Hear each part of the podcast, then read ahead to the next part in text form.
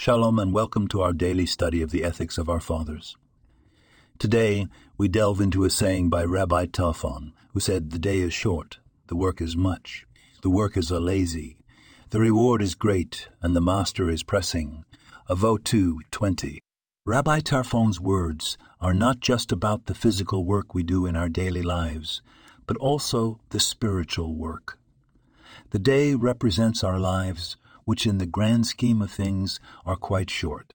The work is the mitzvot, the commandments that we are required to fulfill. The workers are us, human beings who sometimes might feel overwhelmed or unenthusiastic about the task at hand.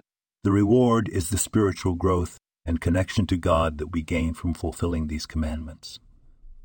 In our everyday life, we often procrastinate or push things to the last minute because we feel like there is too much to do and not enough time.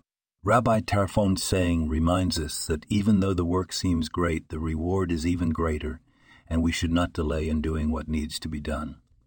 Remember, the Master, God, is pressing. He has given us this day, this life, to do our work, to fulfill our purpose. So let us not be lazy workers, but diligent and committed to our tasks. Let us seize the day seize our lives, and make the most of the time we have been given. This podcast was produced and sponsored by Daniel Aronoff.